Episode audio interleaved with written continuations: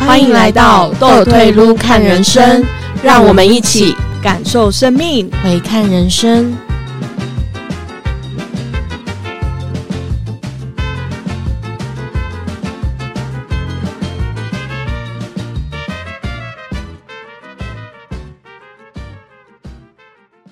Hello，大家好，我是朝露。嗨，大家好，我是豆子。哎，朝露啊，嘿，我们今天要聊的这个主题，我觉得有点想要接续我们第三集的这个灵性，天灵灵地灵灵。你聊嗯灵性要聊什么？嗯，因为我们在谈灵性的过程当中，其实我们我不知道你有没有发现，我们其实默默也会穿插，就是跟心理有关的一些呃的一些对照。对，没错，对，那上一集聊了你的专长灵性，这一集我们来聊聊心理智商，你觉得怎么样？啊，聊你的专长，好，是是非是常是棒。是那为什么会想要特别的谈呃谈一下这个所谓的心理智商或心理资源？我觉得因着一个一个原因啦，缘由就是我记得你在我们在第一集还是第二是集的时候，我们那时候其实有谈到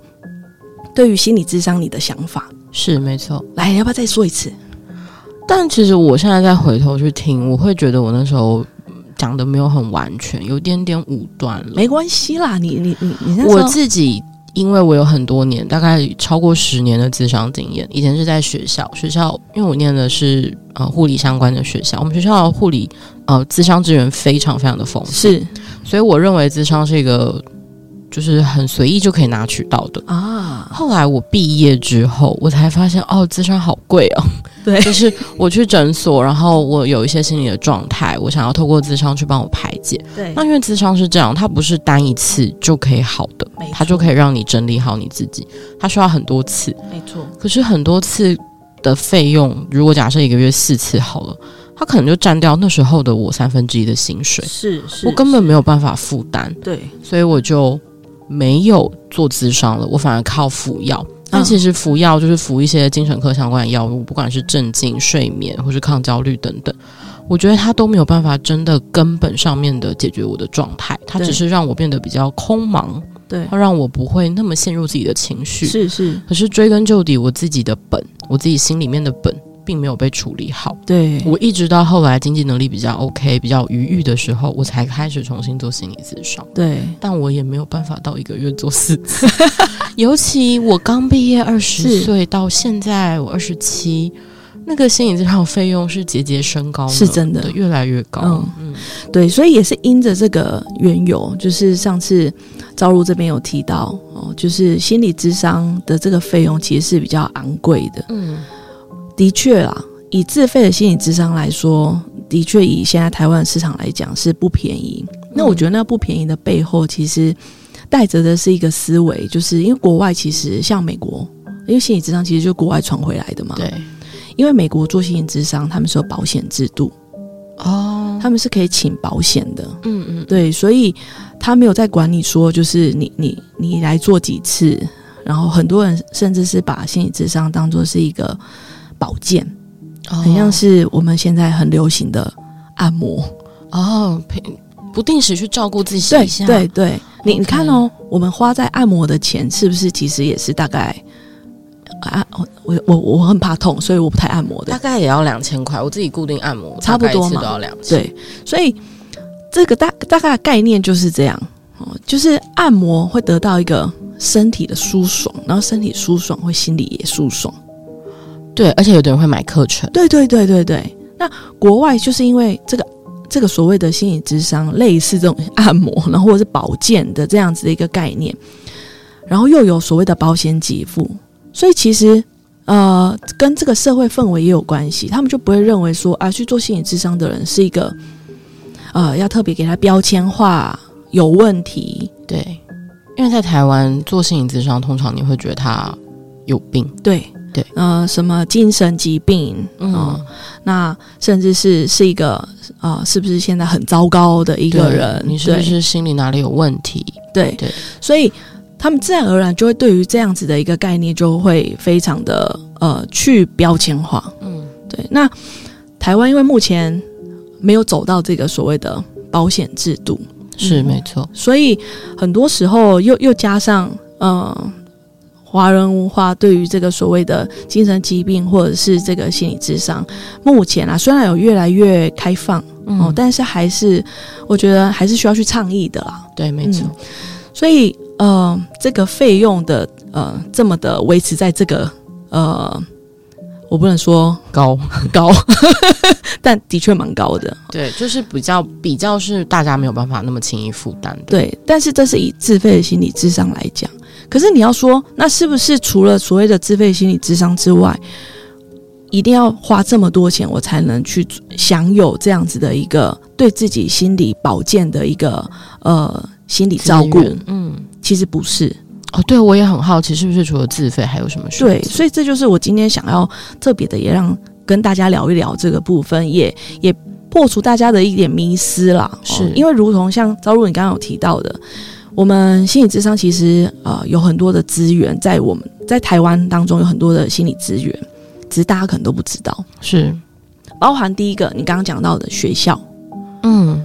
如果你是学生身份，像你很聪明，你在学生的时候你就去使用了学校的心理资源，我们其实不是我聪明，是我们学校在一入学的时候就会发给你什么，就是忧郁量表让你填。然后如果他觉得你的分数稍微高一点，他就会给你一个秋天的邀请卡，哦请你去咨商室聊聊。好温暖哦，我们秋天的邀请卡。我们学校因为因为我们学校是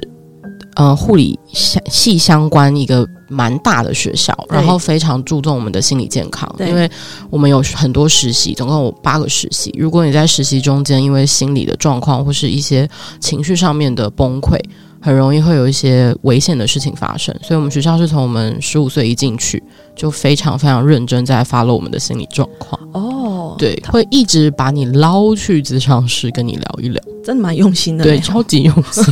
而且还会办很多的心理剧啊、心理工作坊。我们甚至每我记得是每两周就会有心理医师来学校的咨商室跟你做会谈。如果你有需要用药，他还会直接帮你转诊到医院里面去，就到我们配合的医院，哇，一条龙服务，非常的完 整，哇，很好哎、对，很神奇的一个状态。代表着学校对于学生的心理照顾是重视的。哦，可以非这么说常吗非常重视。对，那我觉得很棒。嗯，嗯，除了学校资源之外，像毕了业之后，可能想到的可能就只有所谓的自费心理智商，对不对，对？就是心诊精神科诊所或是是身心科诊所，是是，对。你有听过所谓的心理智商所或心理治疗所吗没有。 ？OK，这些就是所谓心理师自己开业的。那不就是身心科诊所吗？ Oh no！身心科诊所是精神科医师开业的，所以一个叫做可拿药，一个是不可拿药，对，哦，就像是你会听到外面有很多什么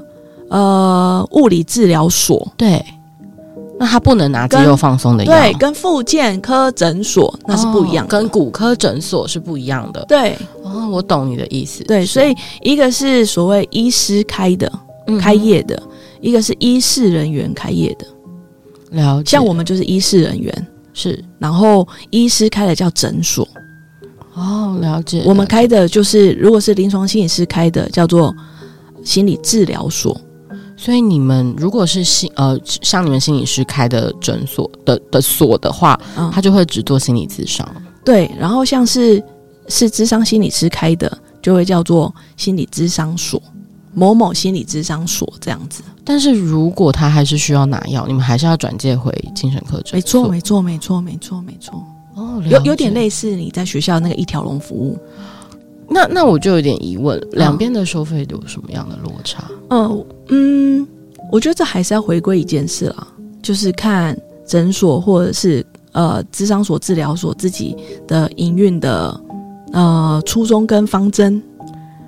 呃，我可以说抽成吗？啊、抽成比较是 就是以这个这个所来说，他想要抽这个心理师多少的趴数，我有一个小小的疑问哦，对不好意思，我金牛座比较重视钱，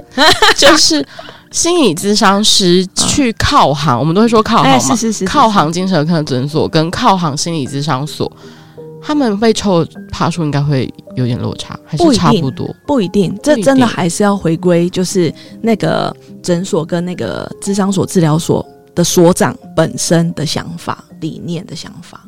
可是如果他终究还是需要服药的话，那大部分病人还是会选择回到精神科诊所吧，因为我又可以拿药，又可以做心理咨询。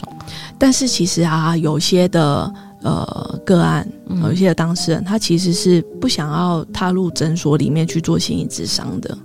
为什么呢？对他来说，可能他对于这个所谓的标签化或污名化，嗯，他觉得踏入精神科诊所或身心科诊所，他心里面可能有一道坎过不去。哦，懂，我懂。对，哦，那心理咨商所他们是可以开诊断证明的吗？诊断证明啊，像我医生那样子？心理师是不能下诊断的。那要是我也会选择去心理咨商所对，完完全全要超下不喜欢被诊断的。下诊断的只有医师能下诊断，所有科别都是。我自己很不喜欢我，你这样讲，我一讲我就理解为什么有的人会选择进心理咨商所，对因为我在很小的时候，就是我在五专的时候，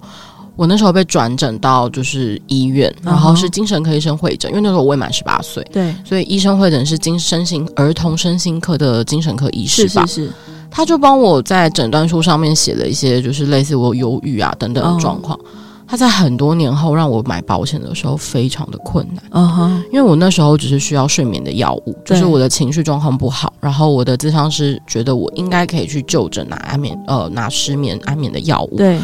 结果他就帮我下了一个诊断，对导致我很多年后要买保险的时候，保险那边以觉得我的精神状况不稳定，可能会自残或对自对杀导的原因，他们拒绝我的保险。哦，啊，我那时候超级崩溃，我就想说，我如果当初知道我只是想要拿个药物，或者是我只是想要做咨商，就要被下这种诊断，而且在多年后会造成这么大的影响，我绝对不踏进精神科。是是对是，所以我的确有呃有过个案，他来诊所里面，嗯他完全呃使用这个所谓的，无论是找医生做的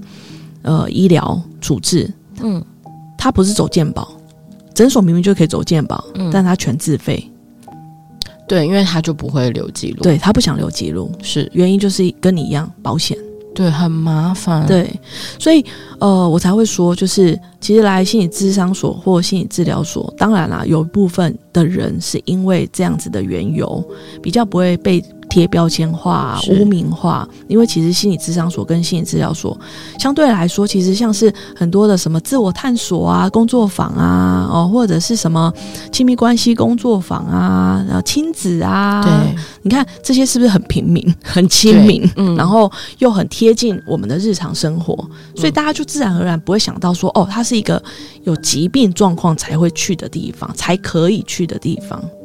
对哦，你对刚刚讲到这个心理咨商所，我就想到我在疫情期间，我参加了很多类似的这样子的活动，嗯就是线上的一些课程，对对对，他们布置了很多什么认识自己啊，什么亲密关系等等，就很多很多的课程可以参加，而且这些对课程我其实觉得很亲民，因为一堂可能五百八是百。是是是是然，后我那时候就有想说，到底是什么样的单位在办这个活动？对可是因为他的那个就是诊所的名称，我其实看完是没有办法理 嗯解。但是我现在你这样一讲，我就想起来，那应该就是所谓的心理咨商所，是是，因为是里面都是心理咨商师，可没是没没有错任何的医师。没错没错没错嗯，，而且我必须讲，那因为我疫情期间就是关注了很多这个，然后也上了很多相关的课，我还是得说，就我自己认识啦，我觉得他们的收费真的比起诊所来说低一些些，是、嗯，我觉得可以比较负担的，大概真的就是一次平价按摩的钱，不是那种高级按摩。对我觉得有时候去诊所，就是去精神科诊所对做心理咨商，很像要去君悦按一次摩的感 觉，等一下君悦按字模是多 少钱？就便宜也要三千五吧。真假的？对啊，我记得最便宜也要。诊所要那么贵哦？我自己认识的一些智商师，他们给我的价格都是两千八到三千五，跟我讲的金额。哦哦然后我真的觉得就是哦，好惊人哦！但因为我后来慢慢开始 follow 很多不同的智商，我才发现哦，其实价格应该是落在现在目前我知道最便宜大概有到一千八，嗯然后到三千五之间。是再是更是。高就就就是另当别论是。是是，或或甚至啦，哦，或甚至其实社区其实也有一些的单位，哦，社区也有吗？，对，像是各地区的那个那个卫生所卫生所，嗯是嗯，里面都会有驻点的心理师。哦，那它是终点吗？还是怎么样？呃，你呃，我记得就是你去去看诊的时候，就是是你去找心理师预约，好像只需要付那个挂号费用。这么神奇，嗯，然后你就可以安排咨商了吗？安排咨商对就可以安排，可是它有次数限制。哇，嗯哇，我觉得这很重要哎，嗯这个真的非常的嗯、呃不好意思，我可能忘记是要付多少钱，但是那个费用是非常便宜的。它就不是自备自费，它是健保的。对，可是相对来说，它的时间是比较短的，例如可能是三十分钟。哦，就不像房间可能五十到一个小对时，，然后或三十到四十分钟，印象是中一堂课的感觉。，对，然后呃也有次数限制，那它次数是你就这辈子用完就没了吗？还是比如说多久内的次数限制？诶，好像是这一次这这一次这一次的谈话就是呃结束就没了，啊，你是说，比如说可能应你应该是这么说啦，就是呃我们的资源是需要呃全民共享的嘛，是对，所以如果心理资源就只有，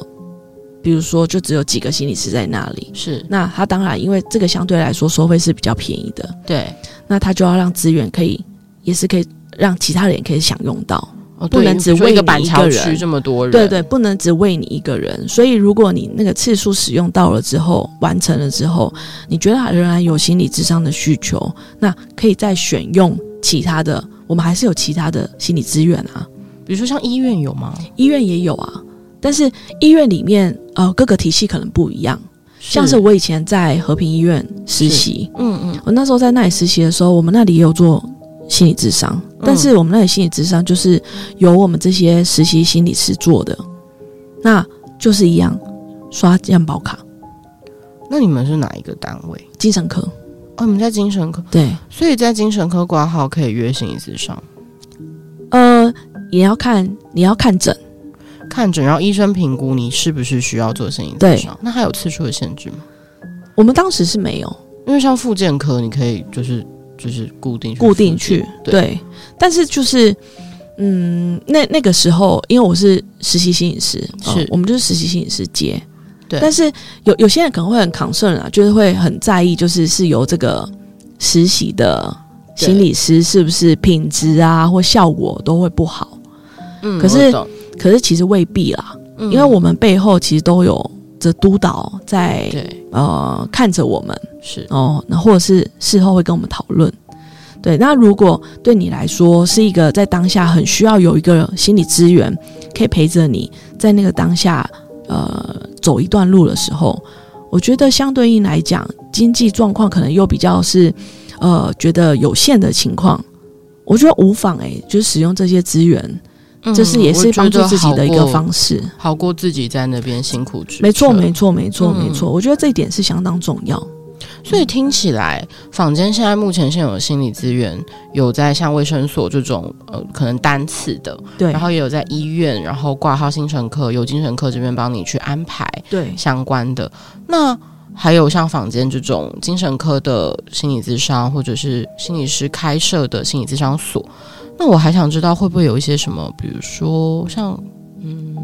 我很年很很年幼的时候，嗯。我有听过一些长辈，他们因为一些状况被送去所谓的疗养院，像松山疗养院这种。哦，你是说像这种是松什么德这种？对对对，，这种是什么？嗯、这种疗养院比较像是就是你就是慢性的状态，然后嗯需要住院，然后嗯你这阵子的精神状态比较不稳定，嗯嗯嗯。那就会被送去这样子的医院去做一个治疗。可是精神科的病房不是有分急性跟慢性吗？对对对，那急性、慢性都会有心理师吗？里面都会有。呃，在医院里面比较多，在精神科病房里面的比较多是临床心理师，临床的心理咨商师，那他们嗯临床心理师。哦，临床心理师，对，所以他们在做哦，所以心理师跟心理咨商师差在哪边？你说临床心理师跟智商心理师，对差在哪边？呃，这两者是考不同证照的。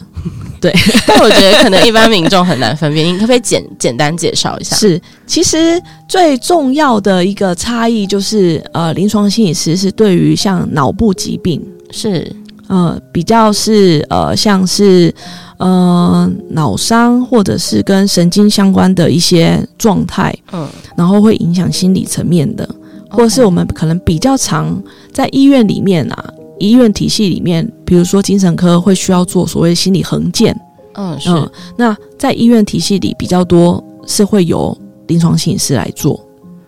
那他就没有办法做智商相关的。其实很多临床心理师现在都有受一个蛮好的智商的训练，他们的学校养成里面慢慢都有在加入这一块。哦，所以其实这一块你不能说临床心理师就不会做智商， 这会被这会被打。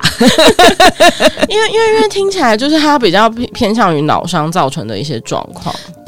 呃，其实你你如果我们要说这个缘由，我可能在这里说不清。对太太太太复杂，太冗长。对，这就是上一辈的事了。 OK，OK，哦我觉得我们这一辈就是不要再去斗这个所谓的两、两者症状之间的差异。好了解 对，但是我要说的是，就是呃，无论是临床或者是智商啦，就是在心理智商这个领域里面，嗯我觉得更比较重要的是回到当事人自己跟这个心理师本身的关系，他觉得 match 不 match，嗯由当事人自己来决定。不是智商心理师自己说自己好，然后临床心理师自己说自就己好，跟人跟人之间有没有对平？对，我觉得这还是特别重要的一件事，因为心理智商、心理治疗的这个历程里面，其实最重要的就是治疗关系，是但那个关系的建立要够好，要能够去引导出这样子可以去呃当一面镜子去做一个投射，然后让当事人在这个状态下可以去做一些反思的时候，我觉得那个治疗是自己的本身的呃自觉能力嗯要很强，嗯嗯对，要一致啦，在这个当下要一致。对你不能就是这个个案进来，然后就是你明明就觉得他你很不喜欢他，但你又好像表现出一副你已经有你自己的价值你有判你自断己在的里主面观了，，对，但你又好像要装的好像你跟他啊好像很可以，专业然后想的是你要用什么理论来跟他工作。是我觉得理论是其次，其实更重要的，我自己啊，这是我自己，可能不是适用于每个心理师的观点，但我自己的一个智商的一个脉络，我自己的核心价值，我比较看重的是关系。我觉得也是一种真心，就是你是嗯真心的希望这个个案可以更稳定、更平衡的那种感觉。是是，我觉得这个非常的重要，就好像我的工作，我作为一个动物沟通师，我是要让动物跟人之间的关系更亲密，然后更平衡嘛。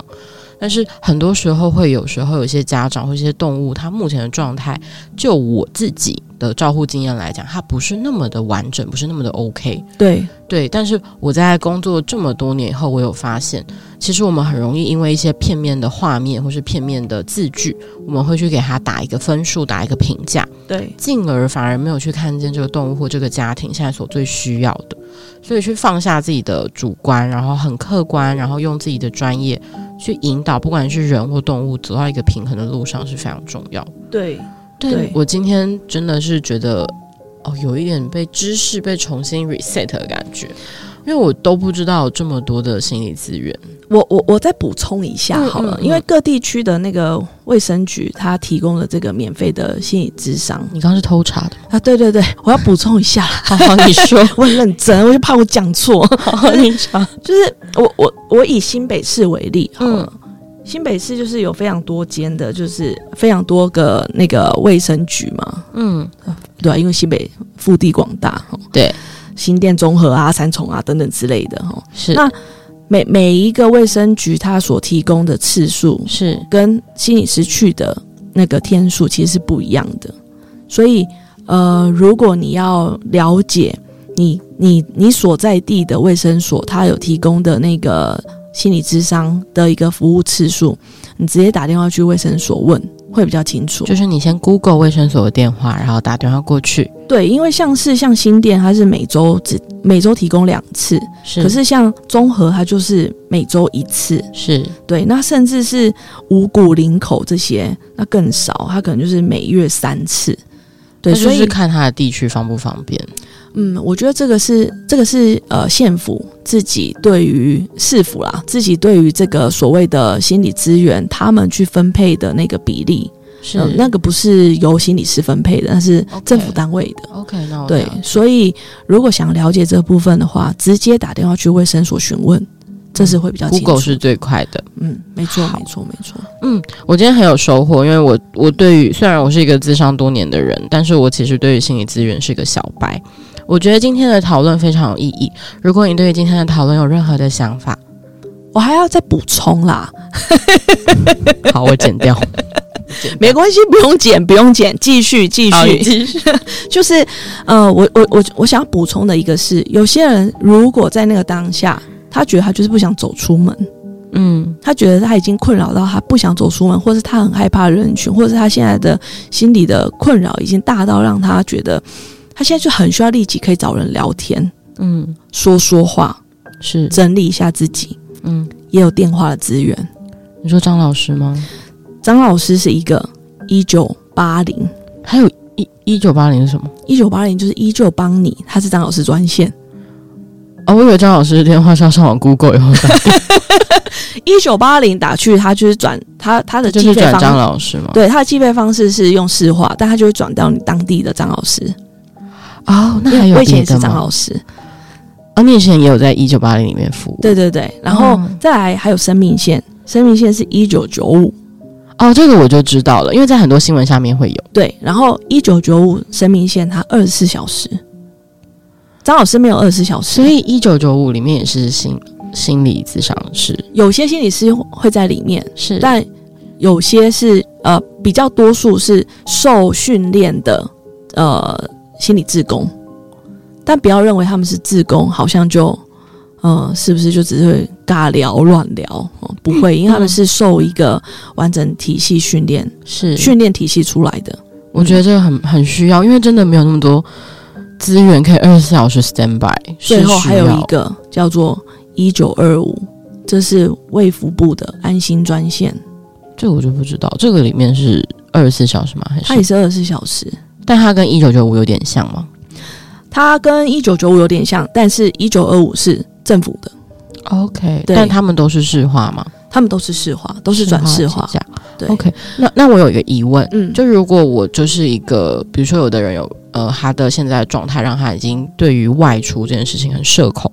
那他在拨打电话的时候，他比如说遇到了 A 这位接电话的人，他觉得非常的可以照顾到他，支持到他，他下次进进线的时候可以再约 A 吗？哦，通常都会是这样的。我以我以前张老师为例，是然后我们通常就会谈一谈，然后就会因为还是会有时间的，我们大概会跟他谈个多久的时间，是然后就要挂电话之前，我会跟他说，那我下一次的什么时候我方便了再打给你，哦，你会自己跟他 booking 一个时间，或者是他打来。哦，对那我觉得这很重要，因为信任度是这样子建没立起来错，的，没错，没错，就是这等于是这个个案就是你负责了啊。 OK，那我懂了，对对对嗯嗯，就比较，我觉得还是回到像智智商一样，我刚刚说到的那个关系。对，嗯因为关系的建立其实没有那么容易。没，错。那另外，其实还有最近很夯的长照嗯，哦，不是说很夯啊，是因为我们的人口老老化化的越来的越对的缘故，嗯所以像是长照里面也有心理资源啊。长照你也可以申请心理师，我们心理师是可以走入家中去服务的。如果我今天照顾我的家人，然后我已经身心俱疲到很绝望的时候，我可以申请这个资源。如果你要申请的是因为你身心俱疲的状态，对这个我呃建议的是转另外一个专线，叫做家庭照顾者关怀专线。我觉得这些资讯你需要打在资讯栏，因为我真的我会有打点我会太打复杂。对但是这个电话非常好记，是零八零零是，五零五力零武力哦，金鹤金鹤七二七二今后今后为什么是七二七 二谐音？OK，好，哎我觉得没有很啊 恐惧，不好记吗？这是恐惧哦这。是家总，就是家庭关怀总会他们想出来，我觉得蛮好的。你看我记到现在、欸那是因为你有在做哦，是哦，好好好好好， ，OK OK。然后再来就是，但如果是这一个呃被照顾者，就是这个这个长照呃个案啊，哦，这个你的家人他，你觉得他有一些心理状态，嗯例如他可能就是需要按时服药，可是他就是服药遵从性不佳，哦或者是明明就是有请物理治疗师、职职能治疗师来家里协助他做一些赋能的动作，但他就是不想动或是他的病视感不足，之类的，情绪不稳定，是，那你就可以申请长照心理师的资源。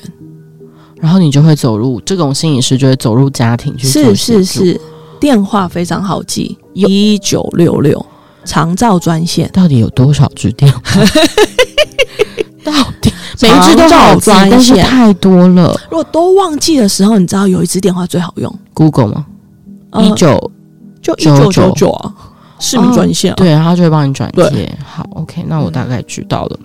讲到这个长照，我觉得我们下次可以另辟一集聊聊所谓的可以可以喘息服务，是是不管是人或是动物，我觉得都非常的需要。好啊，